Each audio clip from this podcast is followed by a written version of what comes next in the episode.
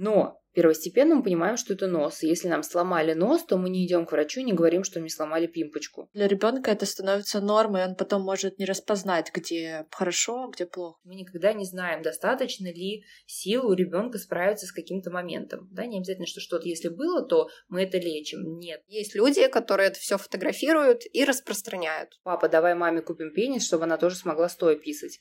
Интересная тема для холиваров.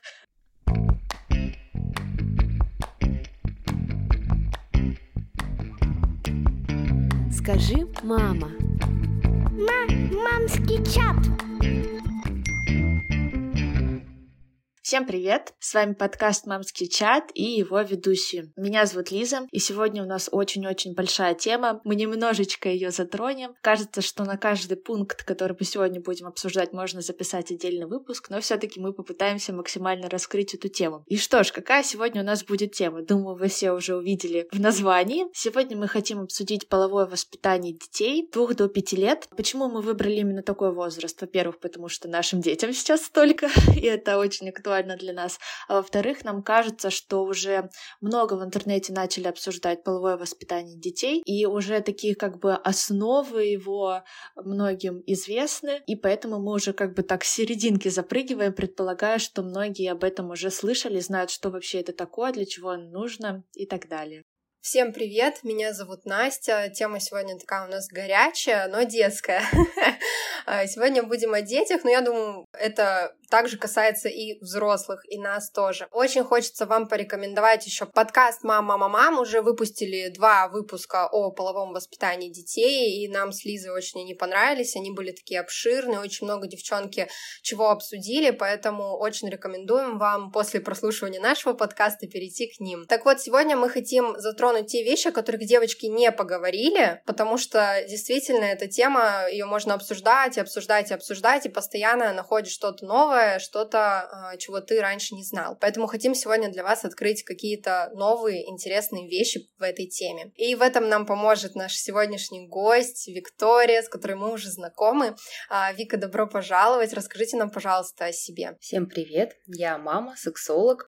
С рождением ребенка особенно углубилась в тему полового воспитания, поэтому я сегодня с вами. У меня есть свой телеграм-канал, который я веду «Пестики и тычинки», и там есть по большей части информация о половом воспитании, ну и немного, конечно, для мам, для поддержания хороших отношений с мужем, чувствительности, оргазмичности. Такие темы затрагиваем. Вот хочется сказать, что мы Вику приглашали в наш закрытый чат для слушателей подкаста, и она проводила для нас эфир о сексуальном колесе баланса. Это было потрясающе, это было совершенно не о детях, а о взрослых, поэтому а, также вам рекомендую мой телеграм-канал, потому что он не только о детях. Ну что, девочки, давайте тогда переходить к нашей теме. Думаю, нужно начать Э, с названий. Давайте поговорим, почему нужно учить детей правильно называть все части их тела. Ну, смотрите, во-первых, это по большей части профилактика педофилии. Да? То есть, если ребенок не запуганный, если он может сказать, что с ним происходит, кто что трогал, да, то для педофила это сразу такой знак, что нет, к этому ребенку подходить не надо. Мы сами, может быть, слышали уже, да, как вот одних и тех же людей среди там десятерых девушек выберут маньяки, например. Почему? Да, потому что они просто невербально посылают такие сигналы. Вот, то же самое с детьми. Если дети спокойно могут говорить на эту тему, знают все названия органов, то просто их не тронут, да. Потом второй момент это то, что на самом деле 50% случаев насилия это знакомые люди ребенку. И иногда бывает так, что ребенок говорит, ой, я не поеду там в деревню, там дедушка, может, там дедушка не родной, может быть родной, там, неважно, да, ой, дедушка там меня щекотит, мне не нравится. Да, то есть ребенок не может спокойно сказать, а там, извините, э, дедушка там палец в ванну составлял, да, то есть ребенок говорит, он там меня щекотит, да, то есть здесь уже идет такое недопонимание, что случилось. Также мы знаем историю про печеньку, да, такую трагическую, о том, что девочка, мама там называла половые органы девочки печенькой, вот, и девочка пожаловалась в школе, что папа ест мою печеньку, на что ей сказали, что ну ты же хорошая девочка, ты должна делиться. Соответственно, девочка ушла с этим, и как насилие продолжилось, соответственно, потом там все это очень печально закончилось. Вот. Следующее – это просто не прививать стыд ребенку, да, то есть у нас есть нос, и мы говорим, что это нос. Да, мы говорим, что это там пимпочка, не знаю, все что угодно, как мы там это называем, вот. Но первостепенно мы понимаем, что это нос. Если нам сломали нос, то мы не идем к врачу не говорим, что мне сломали пимпочку. Вот, поэтому банально нормальное отношение к этим органам нейтральное. Вот. Потому что сколько мы знаем там синонимов для слова коленка? Да. Наверное, немного, Ноль. да. А вот там всякие там э, краник и прочие там такие названия. Цветочек, пирожочек. Да, причем от девчонок, которые мне пишут там вопросы и говорят там, вот мы там писю, я говорю, я даже не понимаю, как вам ответить, у вас мальчик или девочка? Ну как, э, пися это же девочка, а писюн это мальчик. Я говорю, господи, как вы это вообще, как вы к этому пришли, это в словаре где-то этот род указан, вот. То есть это вот все об этом и для этого. А, можно я сразу тут немножко а, таким душнилой выстав, выставлюсь про печеньку. Вот этот пример очень яркий, вот все сексологи его приводят, но у меня такой вопрос. Ведь если бы девочка сказала, что папа ест мою писю, то взрослые бы точно так же бы предприняли какие-то меры, да? То есть понятно, когда э, мама называет только пися, и все, ребенок не знает правильного Мгм. обозначения своего органа. Но если мама чередует, допустим, пися и вульва, ну вот она употребляет и то, и то. То есть она дает понять ребенку, как правильно называется, но употребляет как бы по-разному. А, вот вопрос, возможно ли так? Или это тоже как бы да. вопросы к маме, что она как-то вот, а почему ты не можешь говорить всегда вульва, ты, видимо, сама по себе тоже стесняешься. Нет, это нормально, ну, мы тоже сына там не всегда зовем по имени, да, мы как его там только не называем, и зайка, и там что угодно. То есть, если нам в жизни удобнее использовать какие-то там слова такие уменьшительно-ласкательные или какие-то такие прозвища, да, почему Мгм. нет? Просто главное, чтобы ребенок знал и чтобы он не испытывал стыда. Вот и все. Потому что, знаете, многие еще говорят, почему, например, вот попу можно называть попой, а не анусом, а вульву нужно назвать только вульвой и нельзя называть писей. Вот это такое очень распространенное, а, ну как аргумент, да, против того, что говорят сексологи. Да нет, это перегиб, да. Ну, для меня попа это что-то такое большое, это вот все вместе с булочками, да, анус это непосредственно анус.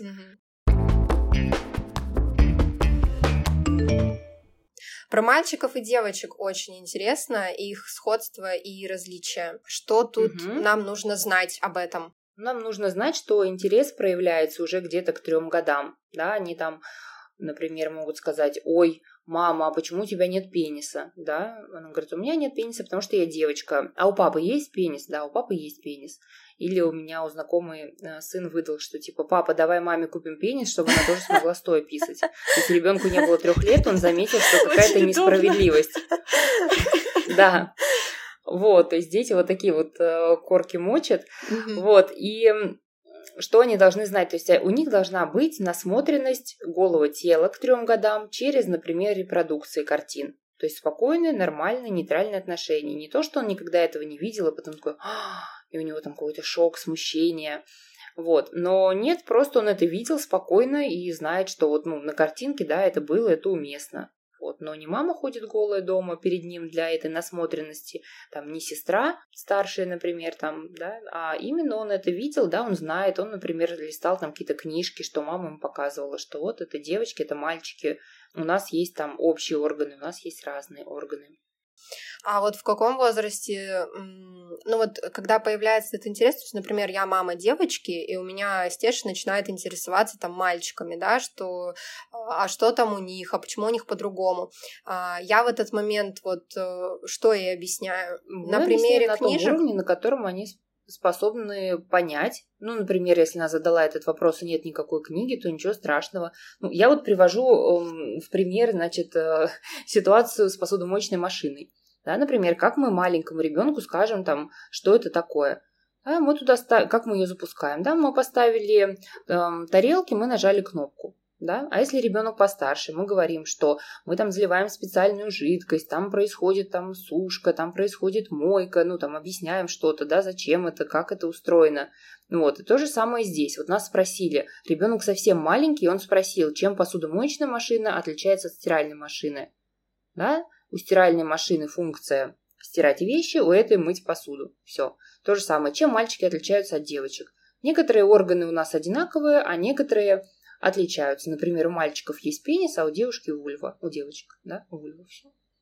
То есть это кратко, да, если они захотят там потом уже подробнее, то мы рассказываем, да, что, что, зачем, почему.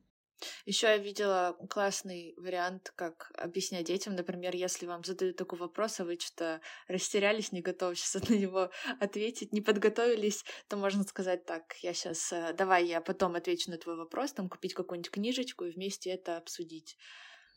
Ну да, то есть мы говорим, что, ты знаешь, я сейчас затрудняюсь ответить на этот вопрос, да, мне нужно там подготовиться, я сама не очень знаю, но, конечно, это странновато звучит э, в отношении того, чем мальчики отличаются от девочек, если мама Ну это да, это да. скажет, что она пойдет сейчас выяснит.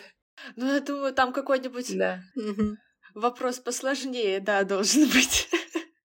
Ну, просто на заметочку кому-нибудь. Да, главное это честность. Мы можем сказать спокойно ребенку, ты знаешь, мне неудобно говорить на эту тему, или ты знаешь, мне там тяжело, или ты знаешь, со мной никогда на эту тему не говорили а я хочу там тебе рассказать, или там мне сейчас сложно подобрать слова так, чтобы там передать действительно это правильно, чтобы ты хорошо понял, да, то есть спокойно можно говорить, что мы стесняемся или там мы переживаем, и все. Я помню, у нас была такая забавная ситуация, когда у меня дочь увидела воочию различия между мальчиками и девочками. Мы тогда остались в гостях у наших друзей Лизы и Димы и решили детей покупать вместе. Они у нас одного возраста. Все, что было в моих мыслях, это просто, что детям будет весело. То, что они познакомятся с половыми органами друг друга, это была последняя мысль в моей голове. И, в общем, Стеша была в полнейшем шоке. Она такая прям села на корточки, такая смотрит. Очень-очень ей было интересно и наглядно, как это происходит, различия. А, очень интересно тут тоже спросить э, из этой истории, что когда мальчики и девочки в семье, да, ну, допустим, там двойняшки, они разнополые, в какой момент э, стоит перестать купать детей вместе? Тоже это к трем, к трем годам. Да, угу. То есть, э, когда в три года их особенно начинает это интересовать, мальчики, девочки, да, потом там уже позднее во-первых, начинает развиваться там комплекс э, электры, да, например, там, ой, я хочу выйти замуж за своего папу, да, и мальчики хотят жениться на маме, то есть, чтобы вот это вот все не сексуализировать лишний раз в семье, да, то мы говорим, что все это как бы наши интимные органы, мы не показываем их никому, как раз тут у нас подключается правило трусиков. Вот. В плане, как купать вместе, мы можем просто одевать купальник, например, низ хотя бы от купальника. Отличный переходик получился. Давайте теперь обсудим правила трусиков, как внедрять в жизнь, как рассказывать об этом ребенку. Смотрите, то есть сейчас некоторые сексологи трактуют это просто как мы никому не показываем свои половые органы и не смотрим на половые органы других людей. Но на самом деле это пошло откуда? Это аббревиатура от слова pants, да, трусы по-английски. Каждая буковка первая, она что-то значит. Вот у меня в канале есть точный перевод, и я даже решила сделать перевод на русский. У меня есть правило трусиков. У меня такой символ. Я выбрала трусик, это заяц, да, трусак. Вот, отрисовала э, этих зайцев.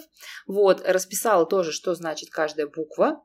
И создала игры на основе которых родители могут обучать детей этим правилам. Да? То есть там есть правило, что, например, ты можешь спокойно сказать «нет» даже взрослому.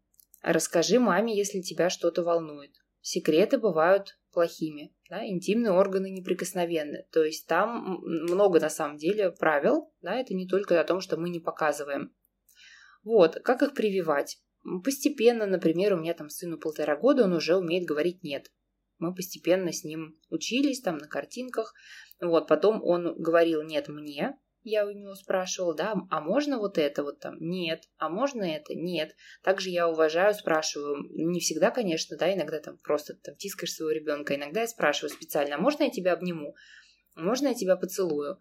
Вот, и дошло до того, что он реально уже на детской площадке девчонкам сказал четко нет, нет, нет. И все, они его как бы не стали трогать. Вот. Я также игры и в бесплатном канале на эту тему даю. Например, вот из последнего мне такая идея пришла. Я ему говорю, а можно я схвачу тебя за носик и буду долго держать? И он такой, нет. Ну, то есть, просто схвачу, ребенок может не отреагировать. А если мы такие и буду держать, то, естественно, он хочет когда-то это прекратить. Я говорю, хорошо. То есть, я его мнение уважаю. Я такая, а можно я схвачу тебя за бочок и буду долго держать? И он и смеется, как бы, и такой, нет. Вот, и то есть он уже потренировался, мы просто вспомнили части тела, и он 15 раз сказал «нет». Причем взрослому человеку, своей маме.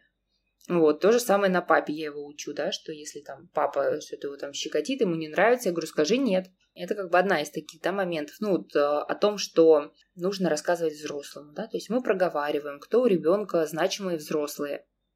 Можно нарисовать э, ладошку, да, у меня это все там отрисовано в распечатках. Можно просто нарисовать ладошку и проговорить каждый пальчик, кто этот человек, да, к кому мы идем. Если дети постарше, мы вспоминаем, а были ли ситуации, что ты обратился к этому человеку, а тебе помогли, там, стало ли тебе легче, да, а было ли когда-то, что ты что-то не рассказал, может быть, ты сейчас хочешь это рассказать.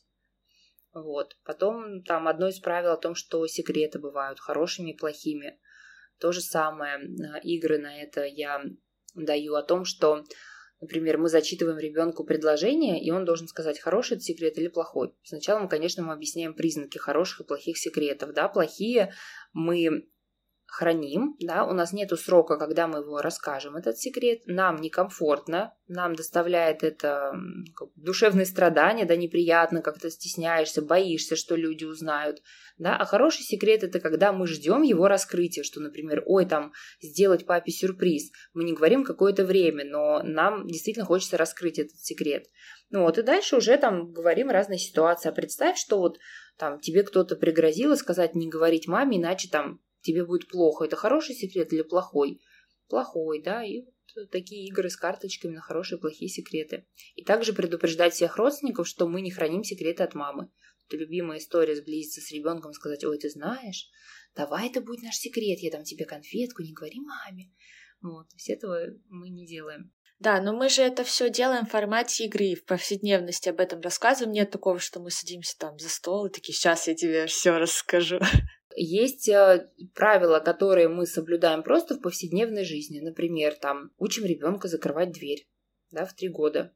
Учим ребенка стучать к нам в комнату. И потом, например, у меня есть игра, это вешалка на дверь такая, знаете, как в отелях, типа не входить, идет уборка там, mm-hmm. или наоборот, где-то там не входить, там я сплю. Mm-hmm. Вот, и мы с ребенком делаем эту, родители распечатывают ее, да, мы делаем, подписываем там, чья это комната, вешаем на дверь, и это напоминание для ребенка о том, что это личное пространство, то есть так мы начинаем говорить ему о границах. Так мы предупреждаем то, что ребенок там застукает маму с папой в кровати, да, мы также с трех лет начинаем стучаться к нему в комнату. Мы с ним проговариваем, когда люди закрываются, почему, да, когда мы моемся, мы закрываем дверь или нет. Ну вот, то есть часто родителям кажется, что это и так понятно, да, но стоит с ребенком все-таки это прояснять. И есть моменты, да, есть хорошие игры, которые как раз позволяют это именно закрепить. А при отсутствии личной комнаты ребенка какая-то вот альтернатива этим вещам? Ну, альтернатива Альтернатива в смысле, как сексом заниматься? Или как границы выстраивать? Как границы выстраивать? Ну, у ребенка может быть хотя бы какой-то свой угол, может быть какая-то ширма, вот, все равно какое-то уважение пространства в плане, что когда ребенок купается, то есть, например, может быть, там в 4-5 лет у ребенка уже появляется стыд, и, соответственно, кто-то уже говорит, нет, только мама меня может купать, или там, нет, я там с братом тоже не хочу купаться, вот, и мы тоже постепенно передаем ответственность ребенку за свое купание ему.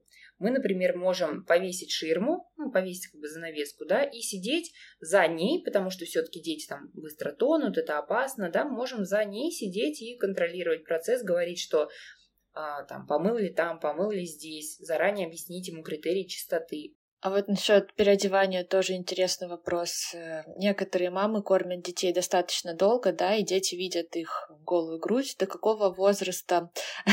как будто вопрос про грудное вскармливание, но я хотела спросить, до какого возраста приемлемо переодеваться перед ребенком, вот это вот все, чтобы он видел, когда стоит сказать. Это вот опять же все до трех. То есть мы ориентируемся как раз на то, что вот как бы малыш уже начинает подмечать себе там да, разницу между мальчиками и девочками, все, он уже тоже свои органы никому не показывает, и ему там ни брат, ни сестра, ни мама, ни папа, мы уже стараемся как бы все голые при ребенке не ходить, там в туалет не ходить. Вопрос, конечно, тут таких спортзалов, да, вот мне тоже задавали такой вопрос, например, мамы там приводят с собой О, мальчика. Да, тоже и хотела вот даже спросить. мне было настолько некомфортно. И, ну, что я могу сказать? Ну, можно пойти... Я вообще ходила в туалет, переодевалась. Мне просто некомфортно. Я не хочу, чтобы... Не мне стыдно, а мне за этого ребенка как бы некомфортно. Вот, поэтому я могла там пойти в другой отсек или пойти в туалет, или если есть у меня время, я могу подождать, то есть там мама все-таки не навечно, вот, но действительно я вижу, что эта проблема не решена. Ну а куда? Да? То есть кто оставит там трехлетнего ребенка где-то Я также там и с туалетами. на ресепшн? Да, мы вчера прикол были в кафе, и в женском туалете был маленький, был маленький унитаз для деток, а в мужском не было. Но у меня мальчик, и, например, это как-то нечестно. Но хотя бы там кабинки и писающих женщин он не увидит, да? Если Ну да. девочка заходит в мужской туалет, где все стоят и писают, Ну, это да, тоже. Согласна. Но все равно это такая интересная тема для холиваров. Я тоже недавно... а, Одна блогерша делилась, что у нее четырехлетний сын, и вот они пришли с ним в раздевалку. Она его так это скромненько переделала, но там была другая женщина со взрослым сыном, которая просто ходила голая на показ, и вот она обсуждала, приемлемо это так вести себя перед чужими детьми или нет. ну, зная еще механизмы образования фетишей и появления маньяков, лучше не делать. Ну, то есть, если для ребенка это было, например, мальчик там вышел на балкон, да, а там какая-нибудь старая голая женщина вешает белье.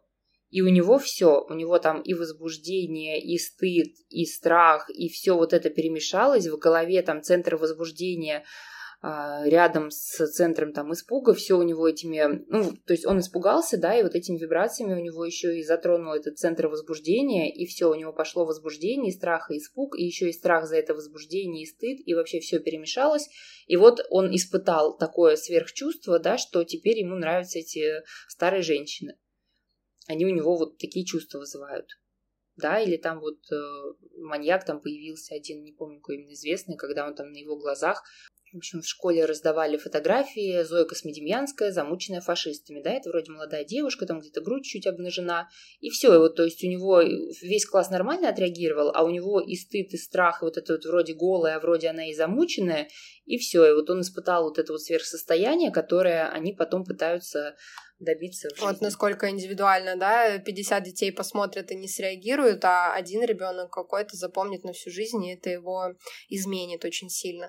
Я на самом деле тоже вот э, начала с этой стороны смотреть на эти все ситуации, потому что ты психологически здоровый человек живешь и не задумываешься, да, о каких-то вещах, но потом читаешь у специалистов, например, про пляж, да, про то, что очень популярно там а, деток без трусиков пускать, очень много голышом бегают эм, ребят, и меня очень поразил тот факт, то, что есть люди, которые это все фотографируют и распространяют детскую порнографию. Поэтому помимо да, других моментов, таких как гигиена и личные границы, есть еще вот такая безопасность, а, от которой мы, ну, вернее, благодаря которой мы защищаем наших детей.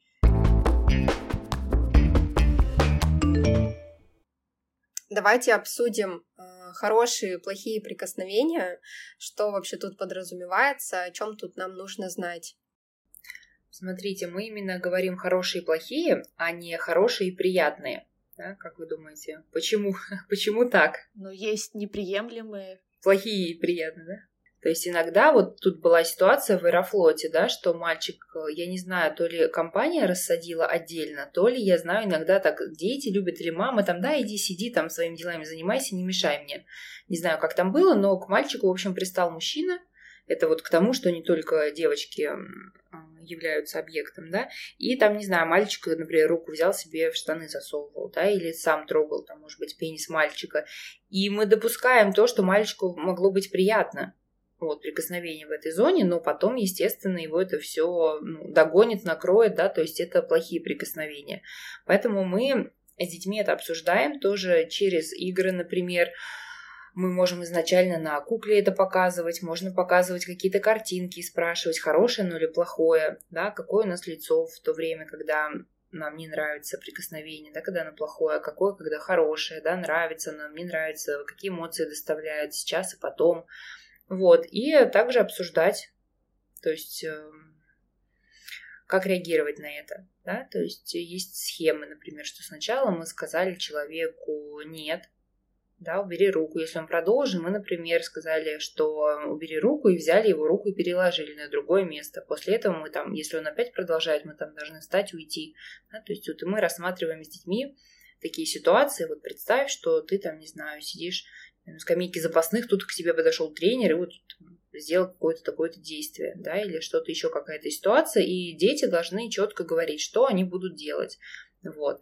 Но, опять же, что нужно знать, да, что одним тренингом как бы это не обходится, если дома ребенка постоянно не уважают, хватают, шпуняют, там, руку поднимают, то просто как бы с ним поиграть и один раз ему сказать, что если там тебя э, трогали и тебе не нравилось, говори нет, ну, вряд ли это поможет. Да? То есть это такое дополнительное. Основа это как бы родители закладывают, что они уважают телесные границы ребенка. А дальше уже вот мы именно проговариваем, какие прикосновения хорошие, плохие, с детьми постарше мы им объясняем, что если это там твой друг и парень, то это не значит, что ты ему сказал да навсегда. то есть вот такие вещи нужно проговаривать. Да, и вот очень часто слышу от девушек, которые претерпевали какие-то такие э, домогательства, что в этот момент они цепенели. И вот может ли быть э, это вот наши действия, да, в детстве с ребенком такой профилактикой, чтобы как раз-таки не было вот этого оцепенения, да, страха внутреннего, когда что-то происходит, и ты не можешь это остановить, ты просто вот э, ты оцепенел и все в страхе. А может ли это быть профилактикой к тому, чтобы наоборот э, действовать в такой ситуации, да, сказать нет, убрать руку и так далее. Да, то есть мы действуем на самом деле неосознанно. То есть наш мозг, он на принятие новых решений тратит такое большое количество энергии, что мы на самом деле делаем выбор неосознанно и еще не обдумав. То есть мы его делаем на автомате. Да, и если для нас как бы типично было замирание, то есть это такая древняя форма выживания, да, а мы натренировали другую, что мы там бежим и кричим, вот, то у нас заложился вот этот автоматизм другой. Соответственно, мозг будет делать именно так.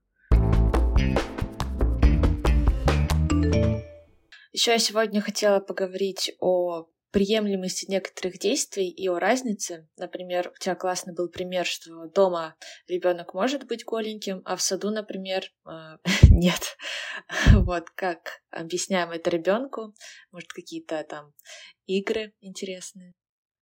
Ну, это контекст, да, то есть мы объясняем ему, что есть какой-то контекст, потому что вот тоже сказать ему, что нигде нельзя быть голым, а вдруг у вас там семья нудистов, ну, может быть, вы там ходите на этот пляж, да, или вы там живете в Германии, ходите в общественной бане, там все голые. Да, и мы объясняем ребенку, что есть контекст. Вот, например, тебе нравится ходить дома голым? Ну, хорошо, ты можешь, но сейчас придет бабушка, да, то есть уже надо бы одеться. А уж если придет там какой-то слесарь, да, то тем более, то есть это чужой человек, насколько он тебе близкий, а комфортно ли тебе видеть там других людей голыми, а чтобы тебя видели, да, вот мы живем в обществе, здесь такие правила, что эти органы интимные мы их всегда прикрываем, да, то есть так принято в нашей семье. Где-то может быть и нормально, да, в племени в Африке, но опять же тема хорошо половое воспитание, что мы передаем свои ценности, а не то, как ребенок увидел в интернете или спросил у кого-то. То есть мы рассказываем, как это принято в нашей семье. Вот, даже если он говорит, что вот там у Васи вот так вот, там, мне фотографии показывала, они там всей семьей голые в бане, например, да, то есть мы говорим, а у нас в семье так. Вот, и объясняем ему контекст, да, тоже через игру, например, не знаю, через ту же самую куклу, которую мы купаем, вот я выложила недавно тоже игру, вот, в общий свой канал, раздеваем куклу, да, мы обсуждаем, что, ой, смотри, а какие у нее части тела вот сейчас голые в одежде? Ой, там шея, голова. Ага, а как мы там, что мы первое снимаем? Ну, снимаем кофточку, снимаем там штанишки, а потом снимаем трусики, ну, вот, купаем ее, вытираем, потом заново одеваем. Вот. И, например, говорим, что смотри, мы ее купали, поэтому это приемлемо. А сейчас она, например, там идет в магазин, не знаю, там какой-то кукольный домик, может быть, что-то какие-то такие игры. Да, то есть мы должны ее одеть. Она же не может после ванны пойти голой, потому что люди на улицу ходят одетые. А где мы еще одетые? А еще одетые мы бываем там в школе, не знаю, на тренировке, еще где-то, да, а где мы бываем голые? Ну, когда мы переодеваемся в своей комнате, когда мы там в туалете, когда мы моемся, в душе, да, а мы закрываем комнату, там, когда мы моемся, да, закрываем. То есть вот через игру, через объяснение а, так постепенно прививаем контекст. Да? И вот если ребенок спросит, а почему на пляже там ребенок голый? Ну, потому что вот это пляж, да, в принципе, здесь люди в купальниках, а иногда некоторые там люди считают это нормальным загорать голыми. Но на работу они голыми не пойдут. Да, хорошо. У нас тоже вот э, была ситуация с этой одеждой, со стешей, когда тоже хочу так предостеречь, предостеречь немножко других мам, э, потому что я не думала, что такое вообще бывает у малышей. Э, я помню, Стеша сидела, играла в своей комнате, она была полностью голенькая, у нас как раз был какой-то такой период, что полностью отказывалась одеваться. Ну, это вот такой негативизм, это нормально, присущий к двум годам. Э, отрицала все. И сидела голенькая, играла. Я в какой-то момент прохожу мимо и думаю, ну какая-то тишина. Тишина — это уже сигнал для мамы, что что-то не так. Подхожу и вижу, что она засунула себе прямо во влагалище игрушки.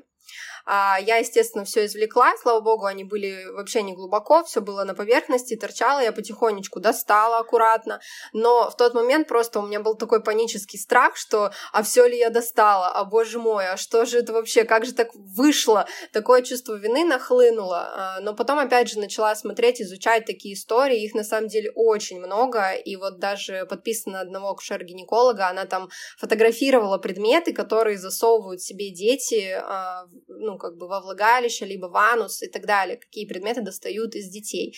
Поэтому это такой момент тоже, когда дети начинают исследовать себя, они не понимают, что они делают, и поэтому еще исходя из безопасности, опять же, да, а, классно, когда дети все-таки одеты в большинстве своем в течение дня.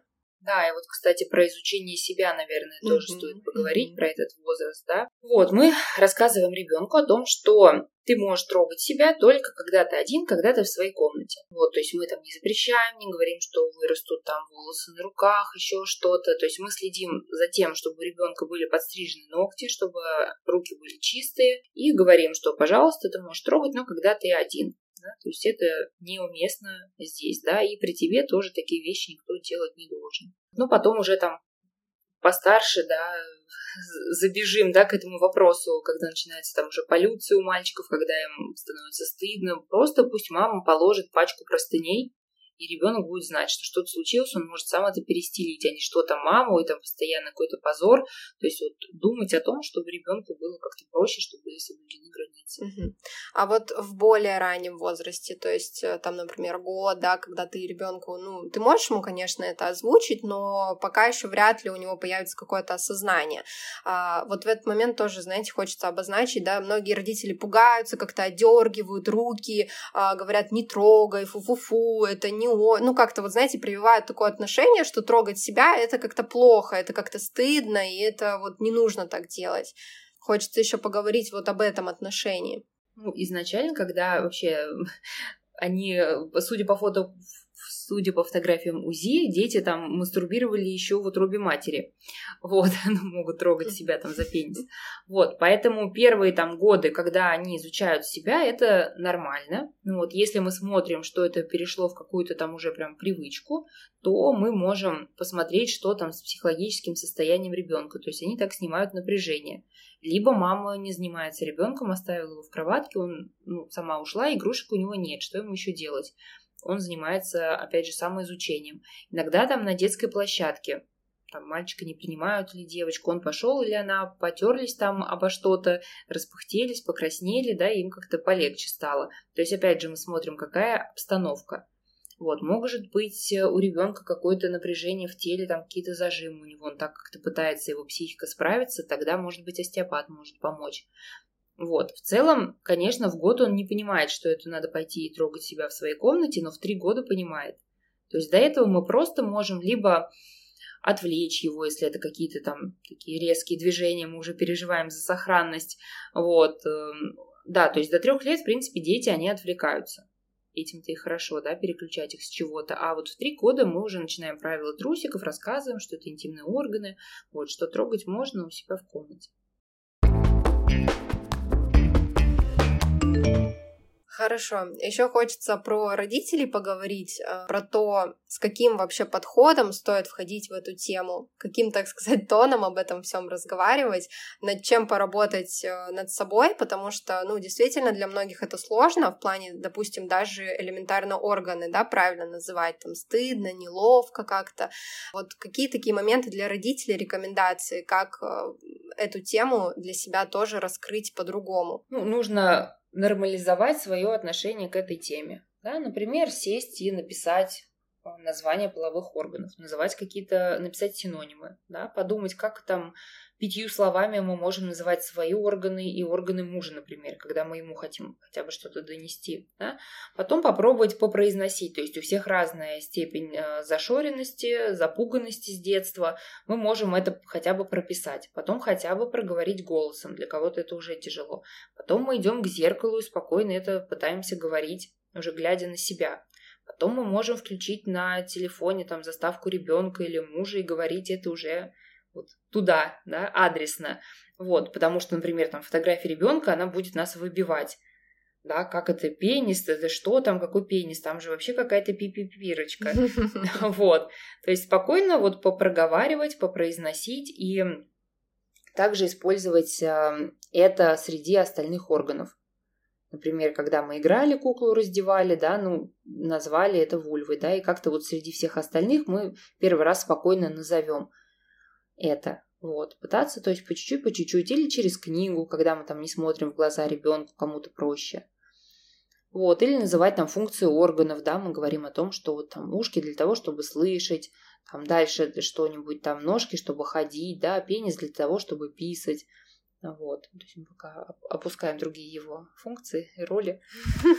Вот, то есть просто вот включать, не вот как что-то отдельное брать, да, а включать это в массу другого. И когда вы произнесли там пять других органов, то этот уже как-то вот между делом будет казаться чем-то нормальным. Или также через вот игры, когда мы там, ну, что-то распечатали, да, и игру вот, э, которую, например, предлагаю сделать, и там уже, как бы, то есть ты сел прицельно об этом поговорить, ты уже собрался с духом, да, а так вот мама, они всегда считают, что, ну, в следующий раз завтра буду купать, тогда завтра уже назову. Ой, вроде опять не представилось случая, вроде помылись там и ничего не называя. Вот, можно прицельно сесть, захотеть там поиграть. Последний вопрос задам, вот касаемо этой темы, что еще мы такого важного, интересного сегодня не обсудили? Может быть, тоже принятие своего тела, да, то есть я уже слышу, что в пять лет там девочки могут говорить, что типа мне там худеть пора. Хм. Все-таки мы этот возраст тоже до пяти затрагиваем, да. Или кто-то там с лишним весом, или кто-то, может быть, уже там не любит свои веснушки, кудряшки. Опять же, можно поиграть, можно найти разные картинки в интернете, и обсудить, да, чем вот эти два человека отличаются, да, рассказать, что наши тела такие разные, уникальные. Можно обсудить, а вот э, кто тебе внешне нравится из твоих друзей, а кто не нравится, а почему. Вот, то есть, опять же, прививать нормальное отношение к телу, и также, ну, девчонки сейчас такие продвинутые, мне кажется, в пять лет уже, да, с телефонами и там со всякими приложениями, мы можем поиграть в приложение такое, которое там шопит фотографию, да, и сказать, как ты думаешь, посмотри на эти две фотографии, где реальное лицо, а где зафотошопленное. И там на билбордах, да, смотреть и думать, ой, смотри, это реально или фотошоп? Посмотреть на людей рядом, которые стоят, а, увидеть какие-то их черты, красоту, то есть эм, обращать, то есть развивать критическое мышление ребенка, да, обращать его внимание на то, что это ненормально, да, или там излишне не сексуализировать ни поведение ребенка, какие-то танцы я выкладывала в интернете, там семилетние девочки танцуют сингл леди с каких-то там БДСМных вообще нарядах, вот, то есть больше как бы про детство, вот, не говорить там, что не говорить, что секс это плохо, да, то есть говорить о том, что секс это хорошо, просто это для взрослых. Да, и взрослость в каждой семье определяется по-своему. Кто-то говорит, что секс это для мамы с папой, то есть когда ты выйдешь замуж. Да? Кто-то говорит, что ой, да ладно, замуж-то надо в 30, ну что же надо 30 лет там сексом не будет заниматься. Мы говорим там, что секс для тех, кто, например, закончил школу или там закончил институт. То есть в каждой семье важно, наверное, сесть, обсудить с мужем свое видение, как вы будете выстраивать эти диалоги, какие у вас ценности, обсудить с мужем, как это было в его семье, как в твоей семье, какие у вас у самих были страхи, стыд с этим да, связанный, и вы уже станете ближе. И обсудить, да, какие ценности вы хотите донести до своих детей. Не шутить, твой жених, твоя невеста. Потому что мы говорим, что секс это для мужа и для жены, да, тут мы говорим, что это твоя невеста. То есть главное такой принцип полового воспитания это прозрачность, да, и не сказать, недвусмысленность, то есть подумать, не затуманим ли мы мозг ребенку. То есть почему я говорю, например, лучше не целовать в губы, потому что эта область становится... О Эту тему мы как раз недавно обсуждали с девочками в нашем чате. Давай, пожалуйста, можно или нельзя? Слушай, 50 на 50, и психологи, и люди, я прям выкладывала, я выкладывала опрос. Девчонки там, целуете ли вы своих детей? Половина на половину. Кто-то mm-hmm. целует в губы, кто-то нет.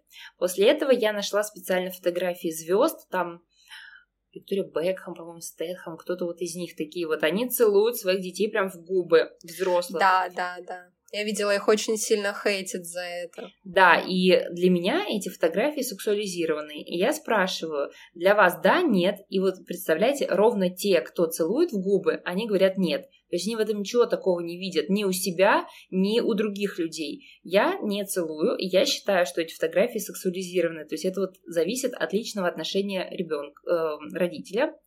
И что получается? Просто я за что? Я за то, что, ну, грубо говоря, мы же понимаем, что мы раз включили мультики, и потом как бы ребенок э, будет их просить нормально к этому относиться, требовать, да?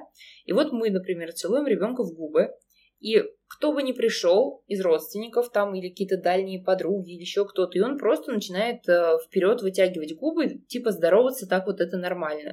То есть, ну как можно ребенку объяснить там в полтора года, что это мама, маму можно, а этого нельзя. Вот у меня ребенок сейчас ходит, целует и динозавра, и утку, и, ну, как бы маму в щеку целует, и вот он всех животных целует. Да, то есть ему это невозможно объяснить пока.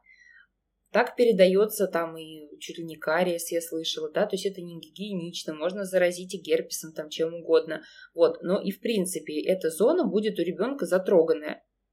Вот, соответственно, если кто-то другой это сделает, он не поймет, что там аларм, да, там что-то произошло. То же самое, что если мы постоянно ходим с голой грудью по квартире, какая-то там, не знаю, женщина-насильница вдруг там такое случается, да, вот, она там начнет ходить кто-то, или там мужчина голый начнет ходить перед девочкой в комнате голый, девочка ничего не поймет, потому что папа так делал, да, то есть вот мы думаем о том, чтобы не запудрить мозг ребенку, да, то есть чтобы ребенок понимал, если мы говорим, что секс там это для мужа и жены, ой, и говорим потом, ой, твоя невеста, ну, они могут потом в доктора начать играть более активно. То есть каждый раз думайте, есть ли какая-то двусмысленность. Вот и все. То есть можно, но объясняем, что так делаем там с мамой, да, и все. Ну, я считаю, что в каком до какого-то момента невозможно объяснить. То есть у меня девчонки с этим столкнулись, что их начало очень сильно напрягать. Они говорили, что ой, ну нет, я все равно целую свою доченьку в губы. Вот девочка целовала.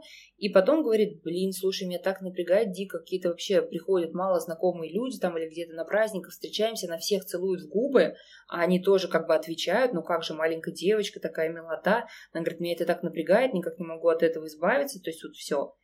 Поэтому выберите что-то для себя, да, то есть психологически, в принципе, ничего такого нет. Ну, чмокнули вы там иногда ребенка в губы. Вот, просто, не знаю, я считаю много других мест, там, глазик и щечка, и что угодно можно там, зацеловать. Но, опять же, после трех лет там фокус целовать. Ну, я вообще согласна. То есть, опять же, это интимные органы. Просто думайте о том, к чему это может потом привести. Да, вот у меня тоже был такой аргумент, что для ребенка это становится нормой, он потом может не распознать, где хорошо, где плохо. Вот что мы обсуждали сегодня про прикосновение. То же самое про интимные органы. То есть уже там нет нужды э, нести мальчика, держать его там рукой между ног да, то есть тоже лишний раз уважать границы, не трогать это его интимный орган, да, если мы моем, там, помогаем, да, но в других ситуациях уже нет. Да, мне еще кажется, что очень важно, даже если, например, вы, послушав этот выпуск, подумаете, нет, я все равно буду целовать своего ребенка, вот он хочет, я не могу ему отказать, допустим, то очень важно еще, как это происходит, да, то есть то, о чем мы говорили, спросить, а можно тебя поцеловать или нет, вот, уважать все равно личные границы своего ребенка. Я просто помню, расскажу такой вам забавный случай, что я в какой-то момент высунула маме язык в рот. Я увидела в каком-то сериале, что, да, что, э, значит... Трэш. Да, вот, что они так целуются. Я решила, думаю, ну что такое, мама меня целовала в губы, я тоже так сделала. Да, нет никакой там травмы, я уверена, да, но хотя я это помню почему-то, да, то есть, опять же, почему-то я это запомнила ничего там от этого не поменяло кардинально в моей жизни, да, но все равно такие ситуации могут быть. Опять же, мы никогда не знаем, да, вот истории все эти про маньяков, мы никогда не знаем, как психика ребенка это отыграет. То есть, если ко мне как сексологу кто-то пришел, я знаю, что у него была там травма насилия, не обязательно, что это было как травма. То есть кто-то после насилия там спокойно вышел замуж, родил детей, ну да, вот меня там изнасиловали, когда мне там было сколько-то лет. А кому-то в детстве там мужик юбку задрал, и все, все мужики козлы, я замуж не выйду там и так далее. То есть мы никогда не знаем, достаточно ли сил у ребенка справиться с каким-то моментом. Да, не обязательно, что что-то, если было, то мы это лечим. Нет, но иногда что-то вот такое незначительное может нанести какую-то травму. Да, но тоже сразу не надо бояться, что если вы там поцеловали своего ребенка, то все, он станет маньяком. Это тоже набор факторов, которые вот воедино слились, вот так совпало и произошло. Это я маньяков тут не оправдываю, просто говорю, чтобы мамы не пугались. А, я еще про красоту хотела добавить, когда мы обсуждали. А, очень классно, что эту тему затронули, потому что действительно очень многие девчонки, да, в пять лет уже подходят и спрашивают, мама, я красивая или нет? То есть они уже задумываются об этом, значит, они себя как-то оценивают, сравнивают с кем-то и так далее. И я всегда в такой момент думаю, что, опять же, нужно обратиться к себе, а, как к маме, и спросить, а как я сама к себе отношусь? Потому что мы порой про себя можем какие-то вещи, да, при ребенке сказать, что в том числе формирует его самооценку в дальнейшем дальнейшем.